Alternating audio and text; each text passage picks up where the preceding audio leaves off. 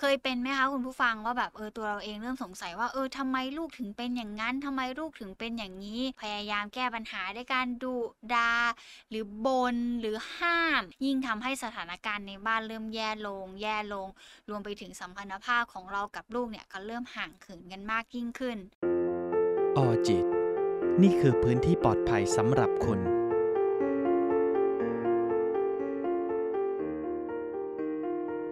ค่ะคุณผู้ฟัง ยินดีต้อนรับเข้าสู่ออจิตพอดแคสต์วันนี้อยู่กับอีฟรัชดาพรศรีวิไลนักจิตวิทยาคลินิกค่ะ วันนี้อยากจะขอมาพูดคุยในเรื่องของการเป็นตัวแทนฝั่งพ่อกับแม่ ที่อยากจะให้เรียนรู้แล้วก็ทำความเข้าใจวัยรุ่น แล้วก็ลูกของเราเนี่ยให้มันมากยิ่งขึ้นนะคะ เคยเป็นไหมคะคุณผู้ฟังว่าแบบเออตัวเราเองเริ่มสงสัยว่าเออทำไมลูกถึงเป็นอย่างนั้นทำไมลูกถึงเป็นอย่างนี้ ความคิดของพ่อแม่หลาย ๆ ครอบครัวเนี่ยคงติดอยู่กับอะไรแบบเนี้ยแล้วก็กำลังเผชิญกับคำพูดเหล่านี้ของตัวเอง พยายามแก้ปัญหาด้วยการดุดาหรือบนหรือห้าม อะไรก็ตามแต่ที่เคยทำมาแล้วยิ่งทำให้สถานการณ์ในบ้านเริ่มแย่ลง แย่ลง รวมไปถึงสัมพันธภาพของเรากับลูกเนี่ยก็เริ่มห่างเหินกันมากยิ่งขึ้น คือหากลองมองย้อนกลับไปถึงสาเหตุที่มันเกิดขึ้นในปัญหาของครอบครัว ที่มันเริ่มทวีคูณขึ้นในทุกวันนี้อาจจะเป็นเพียงเพราะว่ากระบวนการสื่อสารของเรากับลูกนี่แหละ ที่มันก่อให้เกิดปัญหาตามมามากมายได้ขนาดนี้ อย่าลืมทบทวนนะคะ คุณผู้ฟังที่อยู่ในฐานะของพ่อกับแม่ว่า เอ๊ในขณะที่ผ่านมาตลอดชีวิตเนี่ยตัวเราเองมีลักษณะการพูดยังไงบ้างกับลูก แล้วก็ตัวเราเองเนี่ยเคยไหมที่มักจะใช้คำพูดที่มันดูเกลี้ยวกล่อมแล้วมันไม่สมเหตุสมผลกับลูกเอาซะเลย ซึ่งสถิติของงานวิจัยหลาย ๆ ที่ที่เขาประมวลผลออกมาเนี่ยเพราะว่าหนึ่งในสามของครอบครัวไทย มักจะมีปัญหาในเรื่องของปฏิสัมพันธ์เนี่ยค่อนข้างเยอะมาก ๆ เรียกได้ว่าประมาณ 40%เลยที่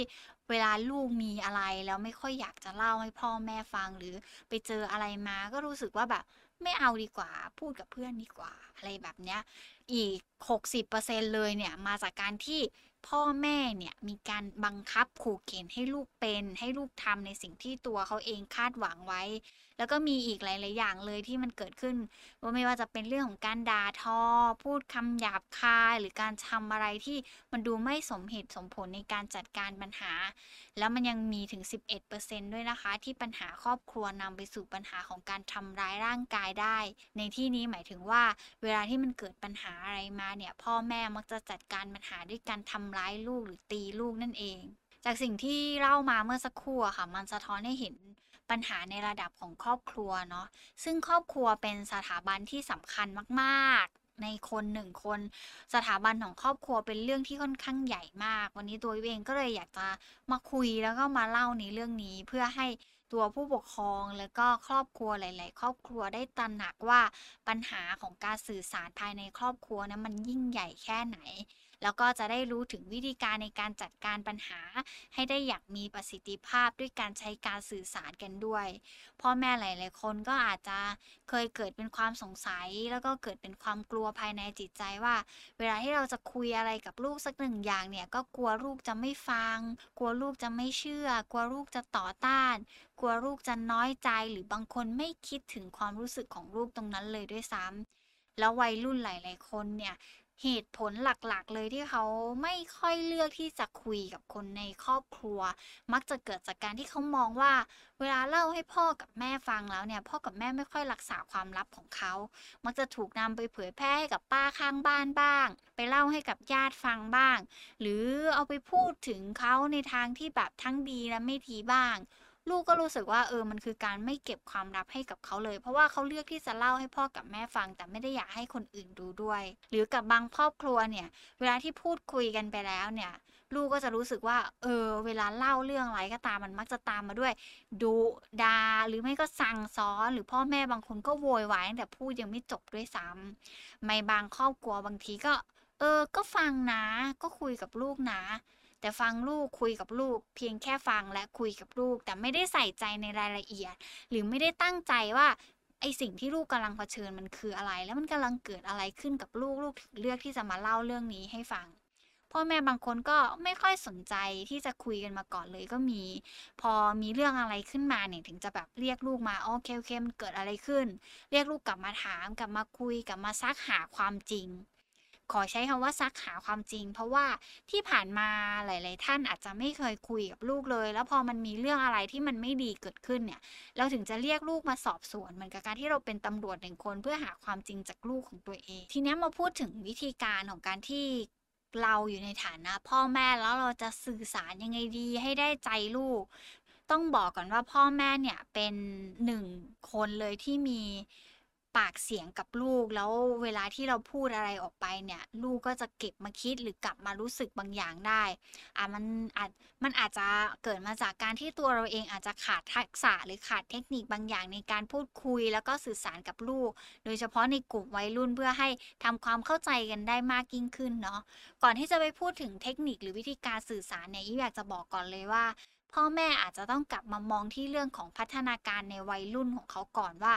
วัยรุ่นเนี่ยเป็นวัยที่เขากำลังเผชิญอะไรหลาย ๆ อย่างมาก ๆ เลย ไม่ว่าจะเป็นการเปลี่ยนแปลงทางด้านร่างกาย การเปลี่ยนแปลงทางด้านอารมณ์และความรู้สึก การเปลี่ยนแปลงทางด้าน สังคมของตัวเขาเอง สิ่งเหล่านี้เป็นความยุ่งยากในชีวิตเขามาก ๆแล้วเนาะหรือลูกบางคนเนี่ยเริ่มมีความอยากเป็นตัวของตัวเองมากขึ้น เริ่มมีการคิดการตัดสินใจอะไรที่อยากจะทำด้วยตัวเอง บางคนก็อาจจะมาในลักษณะของการที่เอาตัวเองเป็นที่ตั้ง ลูกบางคนก็อาจจะขาดการยับยั้งชั่งใจต่างๆ สิ่งเหล่านี้ล่ะค่ะที่จะทำให้เราค่อยๆ กลับมามองเห็นและเข้าใจว่าตอนนี้ลูกเราอะกำลังเผชิญอยู่กับอะไรบ้าง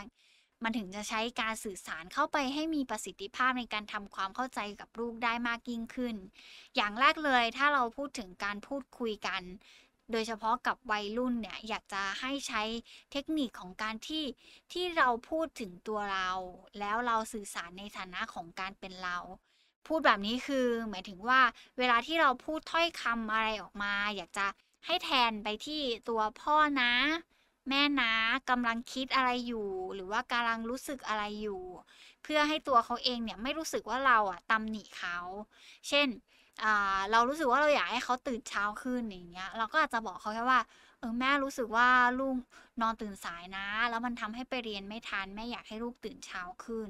มันอาจจะทำให้เขารู้สึกว่าเออแม่แค่บอกในมุมของแม่แต่อาจจะไม่ได้เป็นการตำหนิเขาว่า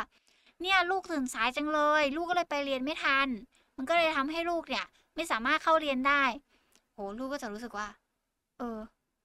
อยู่ๆก็โดนด่า อยู่ๆก็โดนว่าแล้วอย่างเงี้ยใครจะอยากคุยกับแม่อีก ซึ่งการเปลี่ยนคำว่า ลูกหรือคำว่า ชื่อลูกที่ตามมาเป็นตัวเราเองเนี่ย มันจะทำให้ลดความรู้สึกของการถูกตำหนิและการโดนด่าได้เนาะอันนี้เป็นขั้นแรกเลยที่มันง่ายที่สุดแต่ว่ามันต้องฝึกกับตัวเองมากๆ เพราะเราอาจจะเคยชินกับการสื่อสารกับลูกในรูปแบบเดิมๆเราอาจจะชินกับการที่เราเราพูดถึงลูกแล้วเราอยากจะบอกให้ลูกทำอะไรก็จะขึ้นด้วยชื่อลูก หรือว่าเรียกลูกแบบนั้นเลย พอจะต้องมาเปลี่ยนเป็นตัวเอง บางทีมันอาจจะต้องฝึกกับตัวเอง แล้วก็ ช่วงแรกมันอาจจะฝืนตัวเองนิดๆนะคะ คุณผู้ฟังว่าแบบมันทำได้ด้วยหรอ มันจะเคยชินแบบนั้นได้ด้วยหรอ แต่ถ้าเราทำได้มันจะเป็นผลดีมาก ๆ ที่ลูกจะยอมทำตาม แล้วก็ไม่ได้รู้สึกว่าโดนกดดันจากการถูกดุด่าหรือโดนว่าในตรงนั้น อย่างที่สองเลยก็คือ ถ้าเราสื่อสารไปแล้วกับเขา แล้วเขาก็เริ่มยอมทำตามเราเนี่ย หรือแม้กระทั่งยอมที่จะขับเคลื่อนตัวเอง จากการที่เราบอกอะไรสักอย่างเนี่ยขอให้ใช้คำชื่นชมกับเขาหน่อย การที่บอกถึงการชมเนี่ยเป้าหมายของมันก็คือ เราจะทำให้ลูกกลับมารู้สึกเเห็นคุณค่าในตัวเองเนาะแล้วก็รับรู้ว่าตัวเขาเองเนี่ย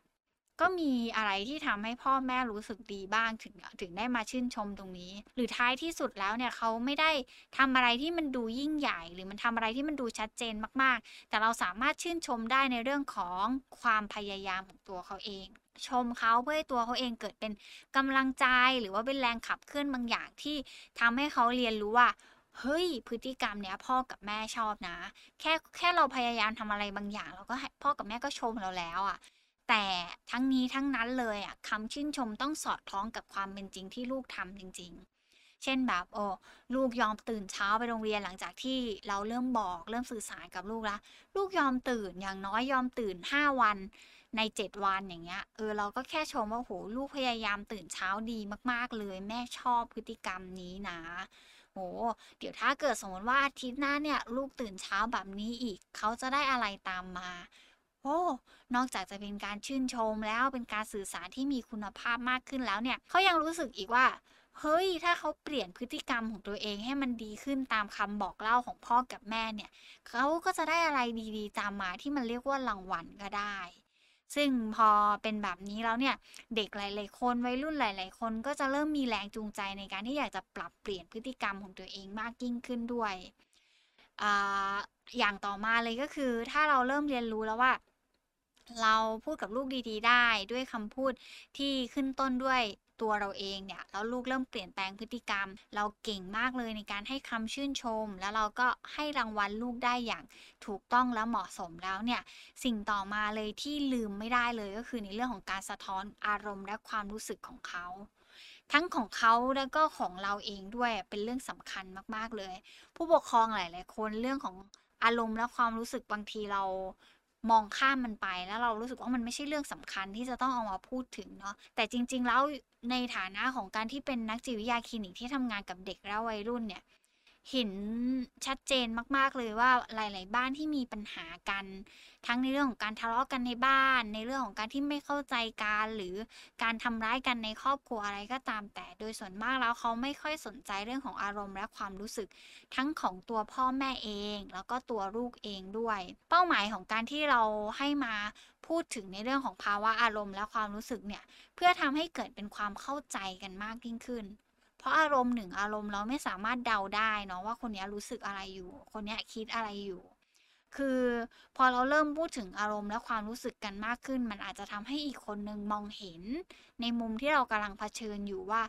เออมันเกิดเป็นความรู้สึกแย่ๆยังไงบ้าง มันคำพูดเหล่านี้หรือการกระทำแบบเนี้ยมันกระทบกันยังไงบ้าง พอเราเริ่มพูดถึงการพูดถึงอารมณ์และความรู้สึกกันเนี่ย มันจะตามมาได้ด้วย ลักษณะของการที่เริ่มไว้ใจแล้วก็เริ่มรู้สึกว่าเฮ้ยคนนี้กล้าเปิดเผยอารมณ์และความรู้สึกด้วยแล้วนอกจากการที่จะเข้าใจกันแล้วสัมพันธภาพในบ้านก็อาจจะดีขึ้นตามมาด้วย อย่างต่อมาเลยก็คือ ถ้าเราเรียนรู้แล้วว่าการสื่อสารกับลูกและลูกยอมทำตาม ให้คำชื่นชม และตามมาด้วยรางวัล และตัวเราเองอะค่ะ เราสามารถที่จะสะท้อนอารมณ์และความรู้สึกของเราและเขาออกมาได้แล้วเนี่ยอย่าลืมนะคะว่า คนทั้งบ้านก็สำคัญเหมือนกัน ที่บอกแบบนี้ก็คือทั้งตัวคุณพ่อคุณแม่เองอะ่ะจะต้องปฏิบัติแบบเนี้ยให้มันเหมือนเหมือนกันด้วย อาจจะทำได้มากกว่าน้อยกว่าไม่เป็นไรเลย แต่ขอให้พยายามทำให้มันไปในทิศทางเดียวกัน เพราะความสม่ำเสมอของการดูแลลูกหรือการเลี้ยงลูกเนี่ยมันจำเป็นมาก ๆเลย แล้วก็ถ้าคนนึงทำคนนึงไม่ทำลูกก็จะเรียนรู้แค่กับอีกคนนึงแต่กับอีกคนนึงมันอาจจะออกมาเป็นรูปแบบของแรงต้าน หรือบางคนก็อาจจะต้านอีกคนนึงก็ได้ที่ยอมทำอะไรเงี้ยเพราะเขารู้สึกว่าอีกฝั่งหนึ่งอยากตามใจมากกว่า อีกฝั่งหนึ่งไม่เห็นต้องเปลี่ยนแปลงอะไรเลย พ่อก็ยินดีที่จะให้ลูกเป็นแบบนี้ แต่ในขณะเดียวกันแม่มองว่าอยากจะปรับเปลี่ยนจังเลยในการพูดคุยกับลูกและเข้าถึงลูกได้มากขึ้น อย่างเงี้ยมันก็จะเป็นแรงต้านกันและกันเนาะไม่ว่าใครคนใดคนหนึ่งเริ่มหรือไม่เริ่มก็ตาม ราะฉะนั้นสำคัญมากๆเลย ไม่ว่าวิธีการไหนก็ตามขอให้เริ่มทั้งคู่ แล้วค่อยๆเดินไปพร้อม ๆ กันเนาะการจัดการกับพฤติกรรมวัยรุ่นเนี่ยหรือว่าการสื่อสารกับวัยรุ่นมันมันอาจจะไม่ใช่เรื่องง่าย เราอาจจะไม่ได้ใช้แค่เทคนิคของการพูดคุยและการสื่อสารเพียงอย่างเดียว การเลี้ยงดูที่มีประสิทธิภาพควรมาในเรื่องของการที่มีการวางกฎกติกาในการอยู่ร่วมกันในบ้านให้มันชัดเจน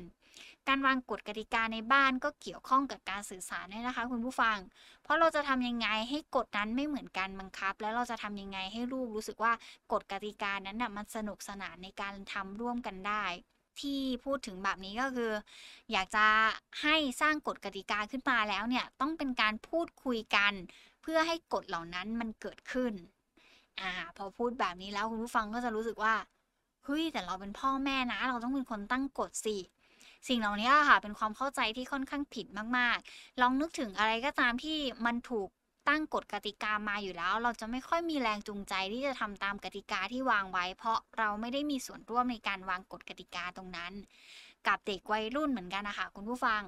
เราอาจจะให้เขานั่นแหละมามีส่วนร่วมในการดีไซน์ แล้วออกแบบกฎกติกาตรงนั้น แล้วก็มีการวางเงื่อนไขกันที่ค่อนข้างชัดเจนว่า กติกานี้เนี่ยที่มันเกิดขึ้นถ้าเขาทำได้เขาจะได้อะไร กติกาเนี้ยถ้าเขาทำไม่ได้ เขาจะต้องเสียอะไรไปใช้การสื่อสารในการพูดคุยตกลงกันเพื่อสร้างกฎระเบียบในบ้าน จะเป็นวิธีการที่ช่วยให้เด็กเนี่ยสามารถ ก้าวไปกับเราได้ แล้วก็ไม่มีแรงต้านกับเรา แล้วก็ยินดีที่จะทำตามกติกา เพราะหนึ่งในนั้นคือความคิดของเขาเองด้วย การสร้างสัมพันธภาพที่ดีในครอบครัว โดยการใช้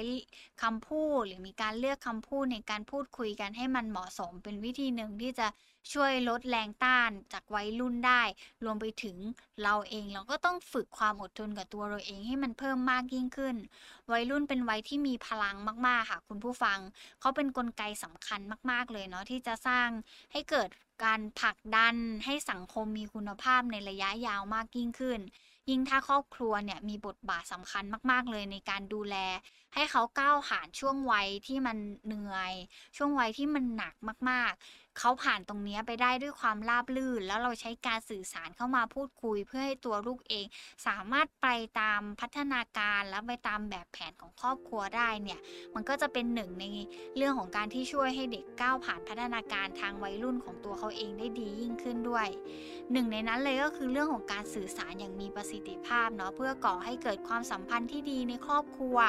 แล้วก็หวังว่าสิ่งที่นำมาเล่าให้ฟังในวันนี้อาจจะเป็นประโยชน์กับคุณผู้ฟังที่กำลังเผชิญปัญหาความยุ่งยากในการจัดการกับพฤติกรรมของลูก รวมไปถึงสัมพันธภาพที่มันไม่ดีในครอบครัว